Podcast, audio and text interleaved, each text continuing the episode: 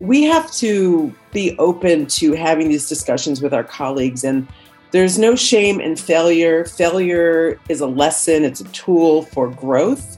And um, you know i think we should all be open to sharing what we've experienced and um, you know so that the next generation of operator can you know have some advantage. That's not that's going to advance the entire industry. That's not going to give someone an advantage on you. And you know I'm, I'm just not a fan of this like sort of hoarding of information because i think we all grow and uh, learn when we share it. And i you know that's what i would encourage um, you know people going into industry. I always say when i speak to people i say talk to as many people who will listen and listen to as many people who will talk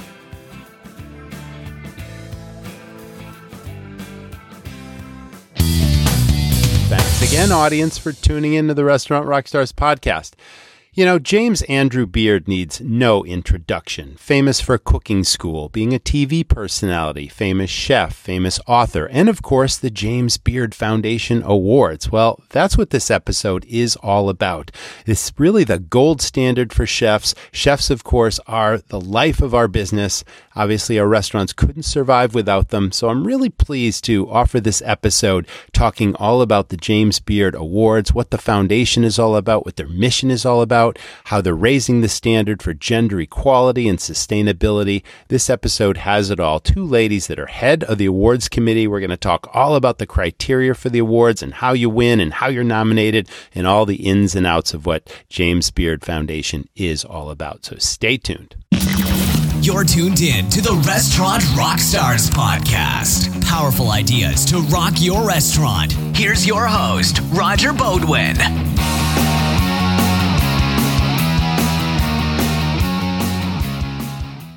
People go to restaurants for lots of reasons. What the customer doesn't know is the thousands of details it takes to run a great restaurant. This is a high risk, high fail business. It's a treacherous road, and smart operators need a professional guide. I'm Roger. I've started many highly successful, high profit restaurants. I'm passionate about helping other owners and managers not just succeed, but knock it out of the park. You don't just want to run a restaurant, you want to dominate your competition and create a lasting legacy. Join the Academy and I'll show you how it's done.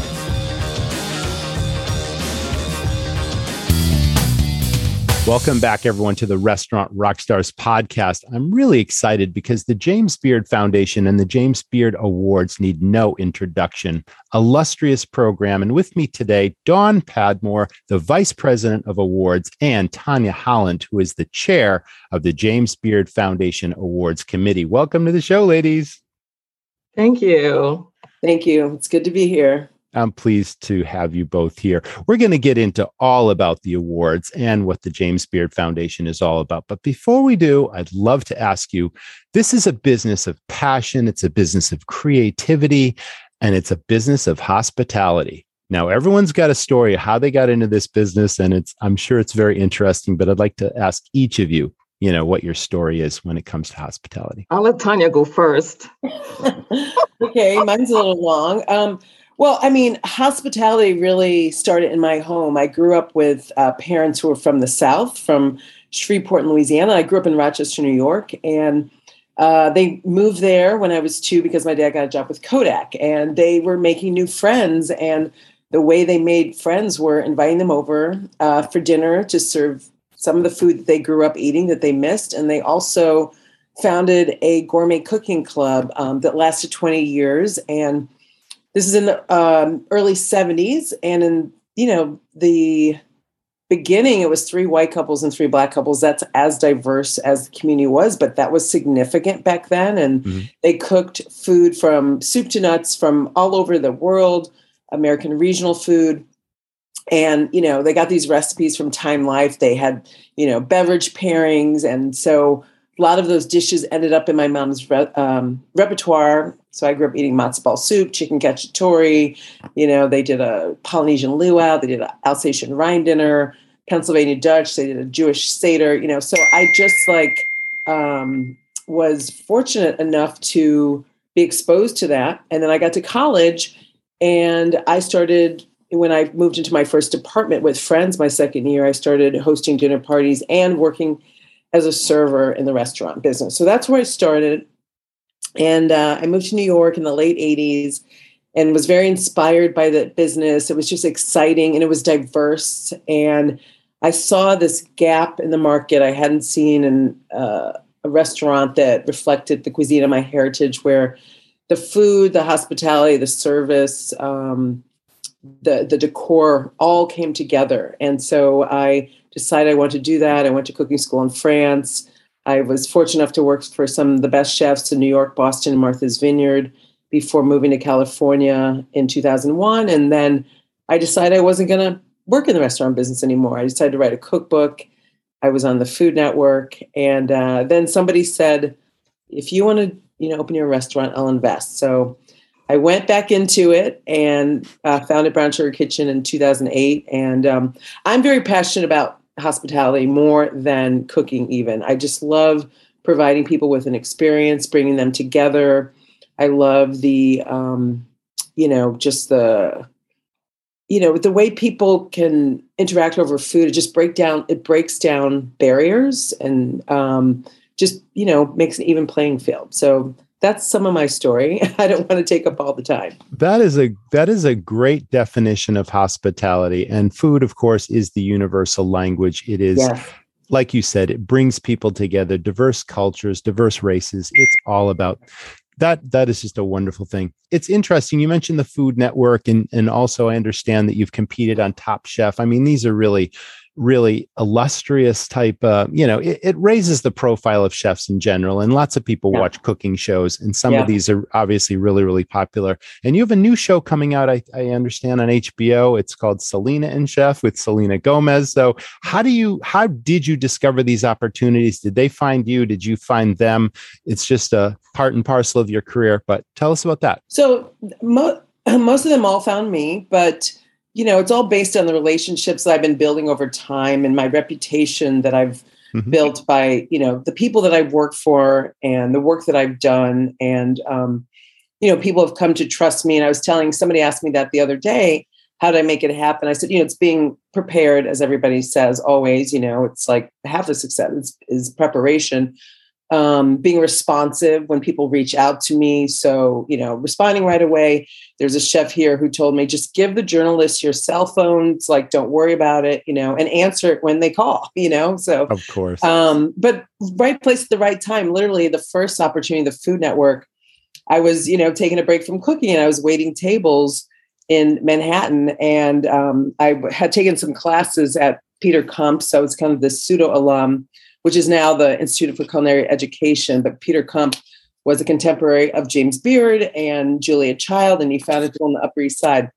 So um, the director of um, career placement called me and said, I had told him I was looking for a sous chef job or executive sous chef, and he said, I don't have that, but the Food Network is looking for an African American female chef. And I wonder if you're interested. I was like, well, yeah, I think so. You know, and I I'd only done one appearance on a local show in Boston. And so it was, you know, it was a bit scary going in front of the camera, but they put us through media training. And again, that's just, you know, timing and relationships. And, you know, Selena and Chef, they reached out to me. Um, I've been wanting to do more television and I, you know, I make a lot of calls and it's sort of, I'm just a believer of you put it out there into the ether, to the universe, whatever you believe in, you have intentions and um, you keep talking to people about it and that's that's how it manifests. I mean i'm you know i'm really um, i've always been very goal oriented and um, ambitious and but also open to what it might look like you know you just never know. Like when i was in cooking school i never imagined being on television because i thought it was a place where older people ended up meaning like julia child and Jacques Pepin, you know, who are significantly older than me, right? So I thought, well, by the time I'm 60 or 70, maybe I'll do TV. But who knew that, you know, the it was going to change and, you know, their opportunities would be come sooner. So, restaurant owners and managers, I call this the business of a thousand details, and you've got more important things to worry about than calculating and paying your monthly sales tax on time. Well, that's where Davo comes in. Davo puts sales tax on autopilot for restaurants. Davo uses sales tax data from your point of sale system to set aside the exact amount of sales tax you collect every single day and then files it and pays it when it's due, on time for your restaurant every month. Davo takes just five minutes to set up, and once it's up and running, you never have to worry about paying sales tax again. Davo costs $49.99 per POS connection per month, and your restaurant can try Davo for the first 30 days free. Davo was created by a successful restaurant chef and owner who knows what's important for your operation. Time is money, and you've got more important things to focus on, like pleasing your guests. You can't put a price on peace of mind. Why not try Davo for the first 30 days at davosalestax.com? That's great. They say that opportunity is where luck and preparation meet. So perhaps that's, that's right. part that's, of the story. That's the saying I was looking for. Exactly. Yeah. Thanks so much for sharing. That's a wonderful story, Tanya. Okay, Dawn, it's your turn. You're up. Tell us all about your story. Sure. Mine is a little different from Tanya's. Uh, I actually uh, came to into the hospitality space by chance. So I went to grad school at University of Minnesota School of Music, got my master's in vocal performance, moved to New York to become a classical singer, like a professional classical singer, which you know I continue to and uh, pursue and perform. And I needed, of course, to pay my rent, right, mm-hmm. in between auditions. And so I came across this really small agency uh, run by this woman named Melanie Young, and uh, she had the James Beard Foundation as a client. And so I actually cut my teeth in the culinary and hospitality business, working as a, I think I started as a, I don't know, coordinator or something, uh, but working on the awards team um, through her agency. And it was cool. I think my connection to chefs like Tanya and others that I've worked with over the years comes from the artistic standpoint, right? Chefs are artists. Chefs have sure. a creative, yeah. So chefs have a um, a creative workflow, and I feel like I could relate to that. And the awards were like putting on a show, so it was like perfect. And I just sort of found this other career, as it were, um, that was very fulfilling. Um, so I worked there for a while. Um, it was really, really cool. My, I would say my first official official real culinary experience was uh, way back in the day. Uh, and I went to Gray Kunz's restaurant when he was at Lespinasse. And I still remember the dish. I still remember how it no tasted. Kidding. I mean, are you serious? It was crazy. It made an impact. oh, I guess yeah. so. And I was like, yeah. okay, I like this. If the singing thing doesn't work at all, mm. this is awesome. Um, I've been lucky to do both though. Anyway, so I was there for a while and I got to work with wonderful chefs, you know, work on the awards uh, in a manager position, moved on to work on other projects there. And then I eventually moved to another agency called Karlitz and Company. I was there for a while. Uh, there, I was brought in uh, initially to work on the in official and first ever New York City Wine and Food Festival. So I, I was on that inaugural team uh, supporting the chefs uh, at the first event. And then, you know, moved around within the uh, department, ended up being a lead producer for their Foxwoods Casino Festival. I worked on worked uh, on uh, curating and creating a first time festival in St. Petersburg, Florida, called in Eat St. Pete, basically. And eventually, our firm partnered with Marcus Samuelsson and his group to okay. create mm-hmm. the annual Harlem Eat Up Festival, which I would say was one of my crown jewels, anyway, um, in my career. And that was really cool because it was the first time I think that I really got to see myself and see us create a platform that really shone a spotlight not just on the more famous chefs, but some famous chefs in Harlem and some not so famous chefs and really mixing all of them up with some you know more national names. It was really cool. Uh, and then i got this wonderful opportunity to join the beard foundation in a completely new role that never existed before and here i am. Oh thanks for sharing.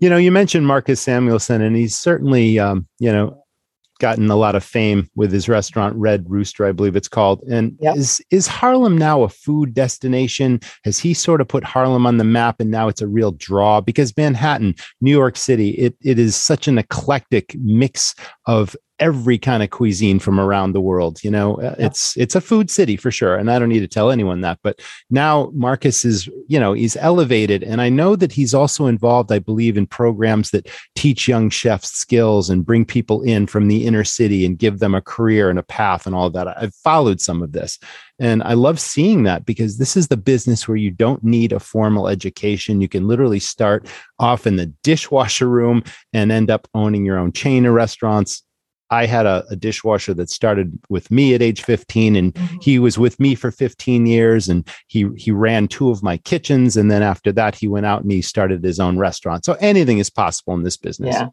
Um, I'll say this. I think Harlem has always been a hub, a culinary and cultural hub mm-hmm. um, for, um, you know, decades and decades and decades. Uh, I think that you can find almost the entire world in Harlem as far as uh, cuisine is concerned, and that's very exciting.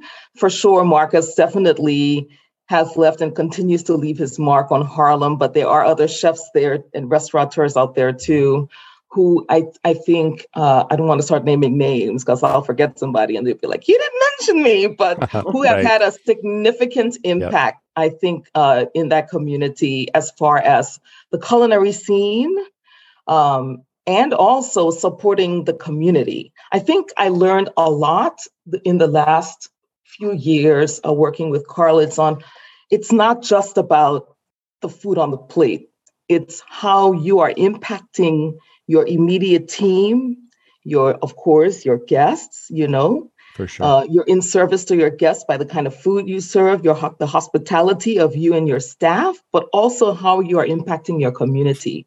So leaders, you know, I'll name a few people because I just I love so many okay, people in Harlem, do. but you know, um, you've got, uh, of course, the the Woods family from Sylvia's.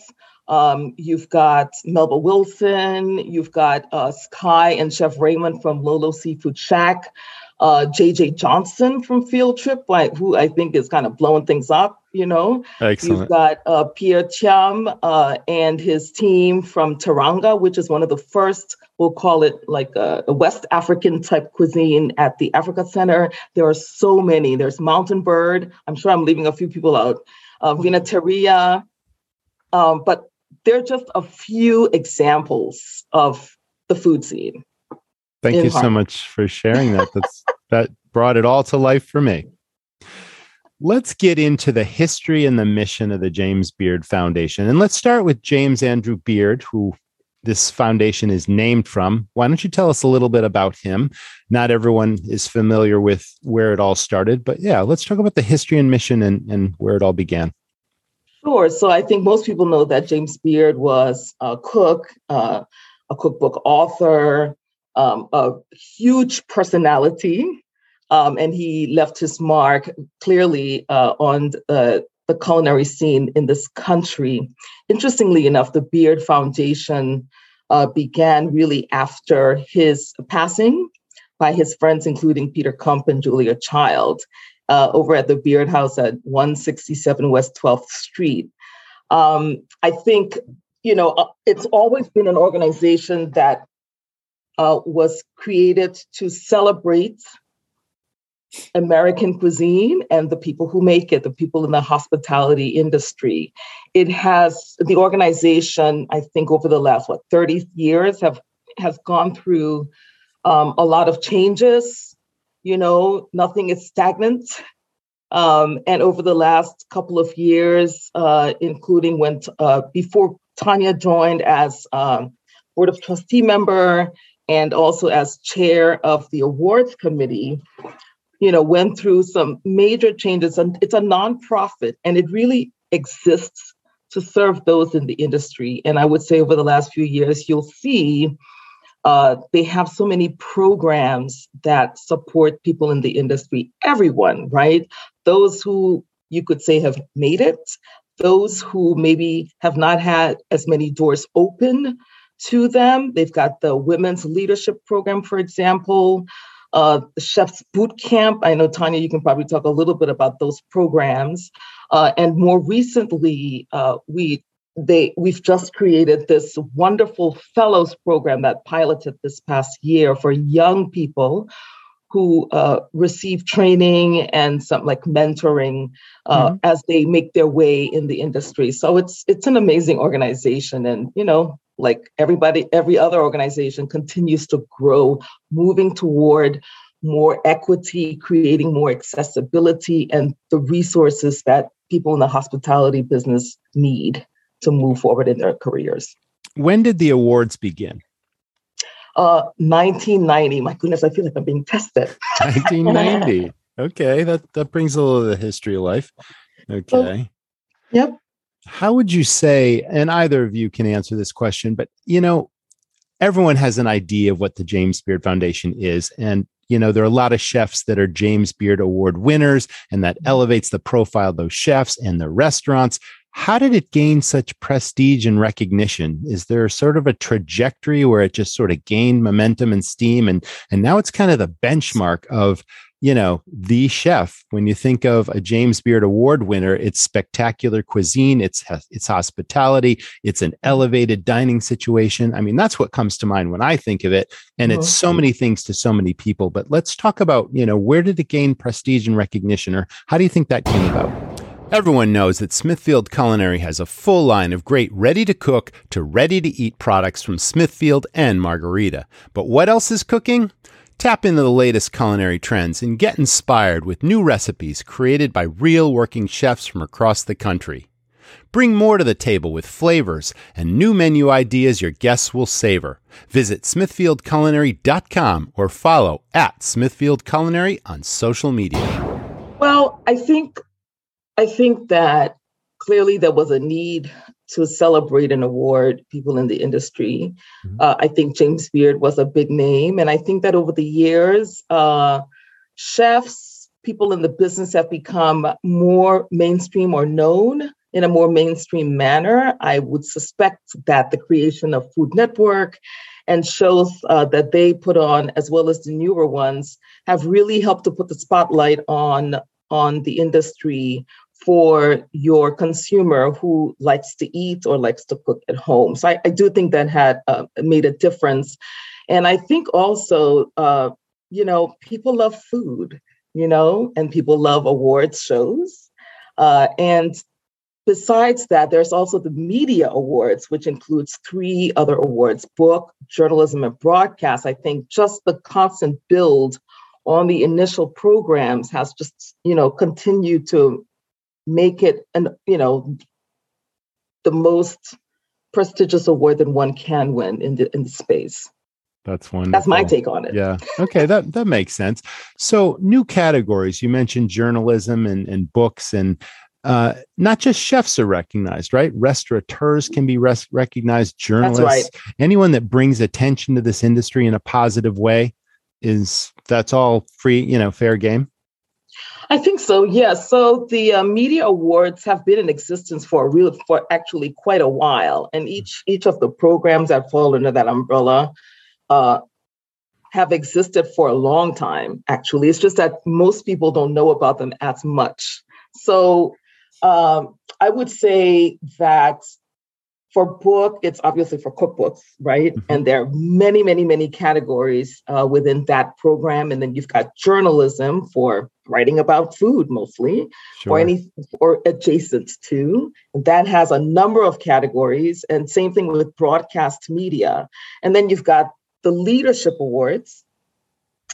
Uh, that's broader, you know, for those who are leading in uh, creating uh, more resources, uh, working with farmers, uh, working on sustainability. And then you've got, of course, the Restaurant and Chef Awards that are the most known, I would say. And they have a ton of various categories, as you say, you know, standing chef, regional, etc. Do the number of winners vary from year to year, or is it always a set amount of winners? It's uh, it depends on the categories. So yeah. each program has a set of uh, subcommittee members, and those subcommittee members are overseen by the awards committee. Uh, and Tanya can, if you want, you can talk a little bit about uh, your role uh, in that regard. But they all have committees, and those committees every year look at the categories and try to keep them, you know, as current and relevant based on trends going on in their industries. All right. right. For for example, yeah, probably in the beginning, you know, there's certain regions that weren't recognized or you know, there may have been just Northwest, including California. Now I think it's, you know, Oregon and Washington are separate. You know, as the markets develop and there's more mm-hmm. talent in certain areas, um, you know, to include those folks. Um, right. I can't think of other examples offhand, but it could be like, you know, where it used to be, you know, maybe Boston was in New England, but now Boston might have their own, and then you know other parts of New England have, you know, or or are looked at. Um, but yeah, you know, the the chair award is is great for being, you know, the chef, the industry voice representative, you know, actually active in the industry and um, been able to impact and and change the makeup of the committee members and the judges since, since I've been on board, you know, just really bringing this diversity, uh, which I've been speaking to for for decades, diversity, equity, inclusion that has lacking and frankly was really lacking in the early days of the Beard Foundation um, awards. It was very European male centric, the winners, and so I just really. Um, you know, it was important to me to um, get involved and and see how we could make a difference. And as Dawn said, I've been um, involved in some of the programs. So the boot camps for the chefs have been just phenomenal and really life changing because you know a lot of times as a chef and owner of a restaurant as you know you don't really work next to your peers you are working with people who work for you so you know to be with, with peers and exchange ideas and then also you know further develop our skill sets through the tools that the beard foundation provided by um, you know having people there for us to um, teach us how to leverage our influence in our community to really impact our community even and even more so um, has been great. And then i you know you have a new, whole new set of friends and resources that you can reach out to when you're in need like hey where are you sourcing this from? How are you dealing with you know your mental health how are you you know doing with this it's just mm-hmm. been it's a great alumni group and i was fortunate enough to participate in two of those and then um, also was in the inaugural class of the women entrepreneur leadership um, class which was a program originally at Babson. And um, I went to Babson. You did? Oh, it's a great school. great school. And I, I worked in Boston for a while, so I always heard great things about it. And, you know, we essentially got a little mini MBA in five days. I mean, it was very, very, very mini. and, um, but really, you know, building on our skill sets as entrepreneurs. Um, so not everybody was a restaurateur. Some were in consumer product goods. You know, bakeries, um, you know, people at different levels in their career development.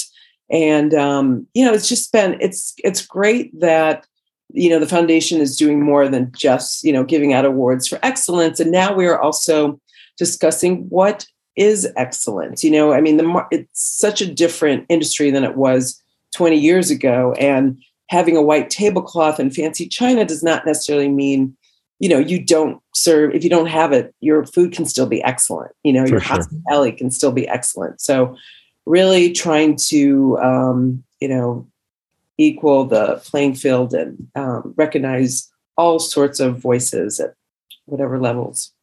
Yeah. I mean i feel like what tanya has said just really uh, illustrates uh, good food for good which is essentially the philosophy of the James Beard Foundation. Good food for good, you know? It touches everybody in the industry. Mm-hmm. Um, more than winning an award, the idea, I think, for the foundation, which is exciting and which is uh, one of the reasons I joined, was this is so exciting. The foundation offers a life cycle right, of someone who wants to be in the industry. And at any, you know, you can hit some of the marks at any given point. So you could have uh, participated in the chef's boot camp you could have participated in the WEL program you may have received a scholarship you might have received an award and decided oh i've been a chef and maybe now i want to do something else but still within the space so that's what we endeavor to do and we will continue to develop our programs to and so that we can continue to support those who are in the industry wonderful yeah, and you know that's a uh, another reason why i fell in love with this industry is that you know, there's just so many options, you know, that you could be a chef, but then you might decide to study wine, like you said, or you might decide you want to be in the management part. And, you know, it's just, it's, it's an interesting industry. Really it is. is. It is. And as you said, Peter, it doesn't matter your formal education, right? You can come from all different backgrounds, you know, and we're case in point. Dawn was an opera singer, and I applied to all engineering schools and have a degree in Russian language and literature. So, you know, you just never know.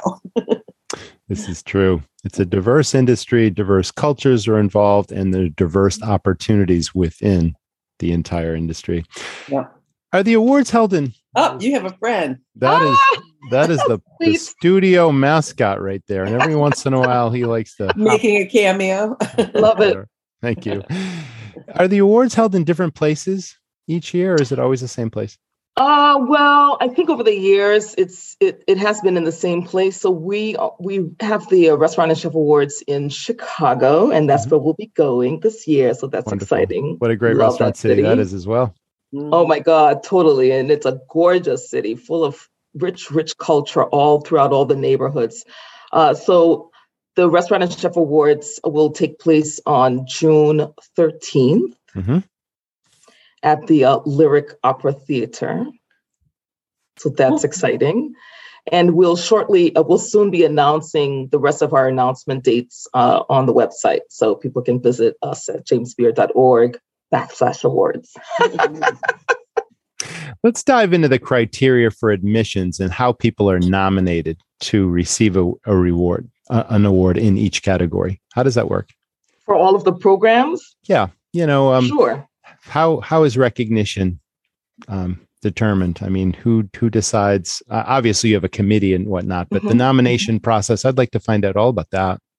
Sure, sure. I'll start with the media awards. So I, I think that'll be a little more straight, uh, more straightforward. And I know your audience probably wants to hear more about the restaurant and chef. So for the media awards, for each of those, mm-hmm. we have a call for entry period, and that was uh, in October, and it ended in uh, at the end of November.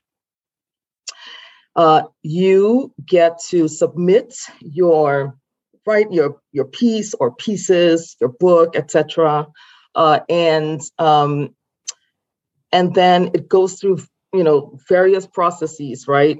We they, they're screened, they're looked at, a ballot is created, and then we have rounds rounds of voting for the voting body. So committee members and then their judges go out and vote, and whoever gets the best score wins. Oh, I see. Um, yeah. And then for the restaurant and chef awards and leadership, it's a call for recommendations.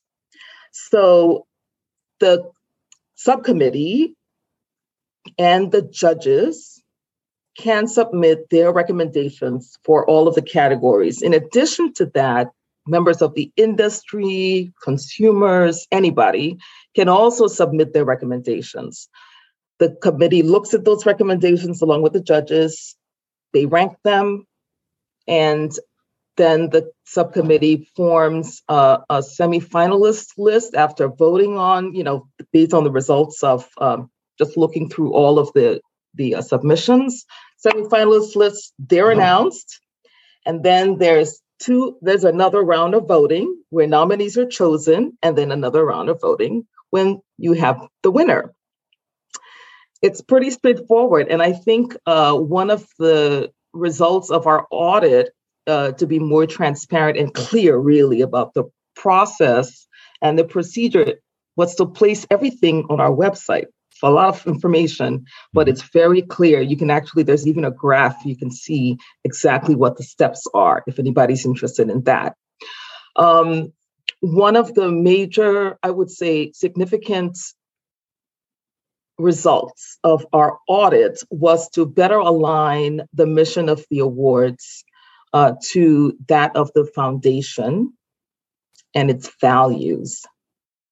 You know, so of course, excellence in your craft is central. Of course. If you're a chef, I mean, come on, the food is central, right? But also hospitality. Uh, if you're a writer, then of course your piece, for example.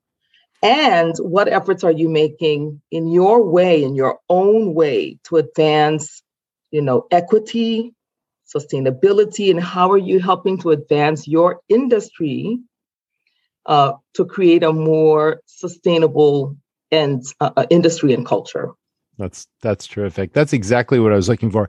Is the award itself, or can you describe what the award itself is? Is it a tangible uh, oh, trophy, a plaque? I mean, what exactly is it? Is it something that chefs display in their restaurants, not just chefs, but award winners? Tell us about. Mm-hmm. Does it change every year, or is it always this iconic, whatever it is? Tell us about that.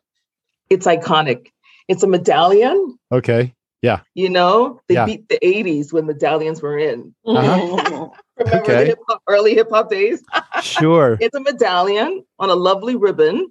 And uh, it has the, the face of James Beard. And of mm-hmm. course, James that Beard makes Award. sense. Sure. And then we have seals that people can use on their book, for example, and, and the winners receive uh, a certificate. Yes. And you often see those certificates framed and right, you know right. posted in restaurants like in a mm-hmm. very clear location because they do add a lot of they've always you know been prestigious and they are significant in our industry can a winner ever win more than one award oh, yeah. sure that's possible so you can be recognized numerous times and win mm-hmm win multiple James Beard Awards. And you can win several in the same year. There's been, oh, wow. Uh, you know, best chef and then best regional restaurant, for mm-hmm. instance. Mm-hmm. I think, um, you know, there's a few chefs that have won that award. And then, you know, your cookbook comes out the same year. Who knows? Right, exactly. So I think for and for the for the awards, it depends on the category. There are definitely guidelines that are outlined in the eligibility forms that we share with anybody who wants to submit someone or submit themselves. So you can kind of see hmm. where, you know, you can either apply for yourself on behalf of someone else to be considered for the Restaurant and Chef Awards. Same thing with the other awards programs. What are the hopes and plans that you each have for the future of the industry and the foundation? Well, I'll, I'll go first. I think, you know, uh, one of our colleagues said this in a meeting, and I say it a lot, and I think we all are working with this. We're working in drafts. We have made significant changes over the last few years, and specifically around the awards, uh, which we've uh, touched on a bit here. Uh, thanks to Tanya's leadership, the leadership of our, you know, the organization, and so many of our committee members. Um, but it's not like, oh, we made these changes, we're good, let's go. We will continue to work on making sure that we are being equitable, that we understand what we mean when we say sustainability, that we are, uh, you know, creating more accessibility, being as transparent as we possibly can be, and making sure that people understand when they are applying for these awards what they actually mean.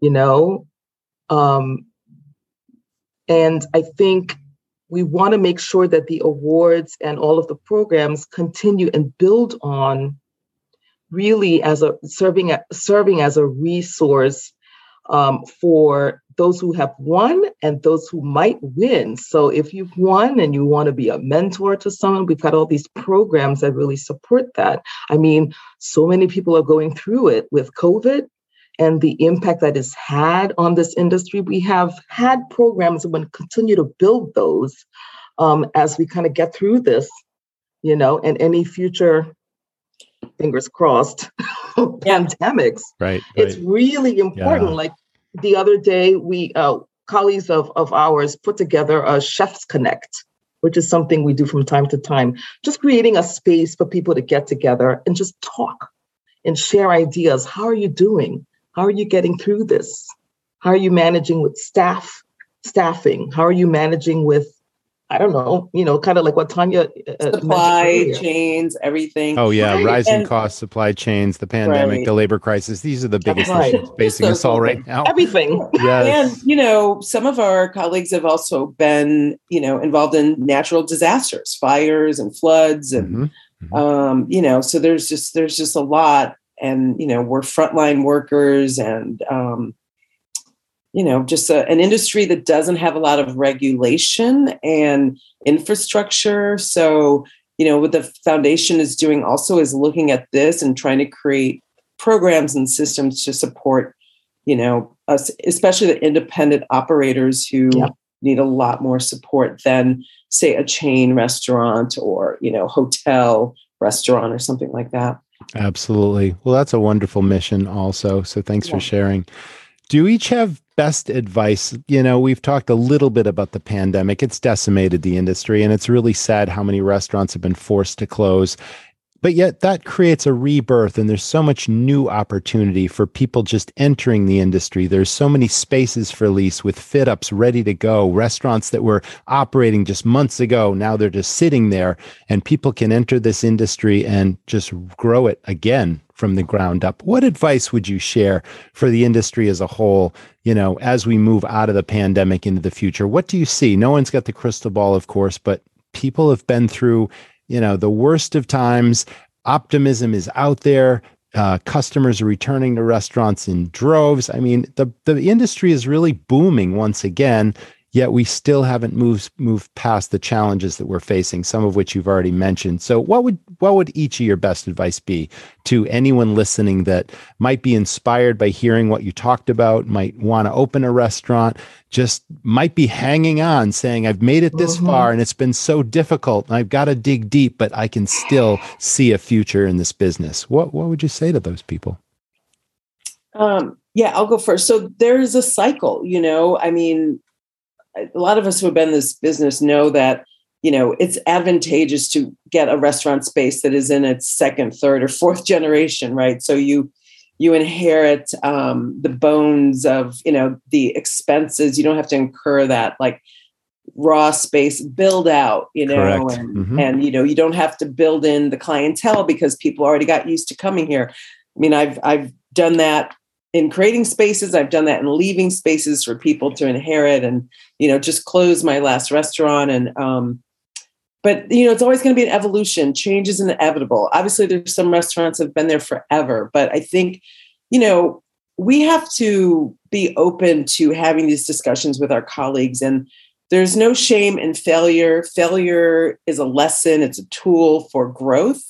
And um, you know, I think we should all be open to sharing what we've experienced and um, you know, so that the next generation of operator can, you know, have some advantage. That's not that's going to advance the entire industry. That's not going to give someone an advantage on you. And, you know, I'm I'm just not a fan of this like sort of hoarding of information because I think we all grow and uh, learn when we share it. And I, you know, that's what I would encourage um, you know people going into industry i always say when i speak to people i say talk to as many people who will listen and listen to as many people who will talk because you just can't you can't know enough in this business. There's there's always something to learn. You learn from other people's mistakes. That's why i've always tried when i was younger to work for the most successful restaurateurs and and chefs and operators. And um, you know i just want to encourage people to do that.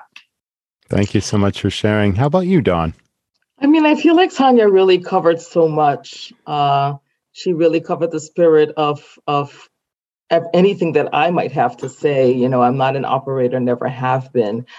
I think I would say, just reiterate, if possible, you know, everybody's in a different place. Uh, try to be open. Try to try to pivot. Try to try different things, and you know, reach out to your community reach out to that community, care for your community too. Uh, and I, when I say community, where your place is, where you live, and your restaurant and chef, and if your food media, that community. Exactly. That is the only way to survive as a human, I think, and particularly in this industry. Um, and, you know, reach out to the Beard Foundation, seriously. Yes. Thank you so much for sharing, both ladies. You're doing a wonderful service for this industry. I think you've inspired us all, and the people that you're involved with are so inspiring. And I love the fact that you're moving forward for, you know, racial equity and gender equity and sustainability. These are all important things for the future of, of this business. So that in and, in and of itself is a tremendous service. Thanks so much to our audience for tuning in. That was another episode of the Restaurant Rockstars podcast, and we'll see you all next time. Stay well, everyone. Thank you, Dawn. Thank you, Tanya, for being guests on the podcast. And thanks for sharing what the James Beard Foundation is all about, as well as the awards and the new categories and everything that you're doing to raise awareness and change for racial and gender equality and sustainability uh, within the foundation and the industry as a whole. So thank you for that. Thank you also to our sponsors of this week's episode, Davo, which is sales tax on autopilot, as well as Smithfield Culinary and the Restaurant Rockstars Academy. Profit. It's something that we should think about all the time. These are crazy times, and as we know, costs are rising and margins are shrinking and disappearing, actually.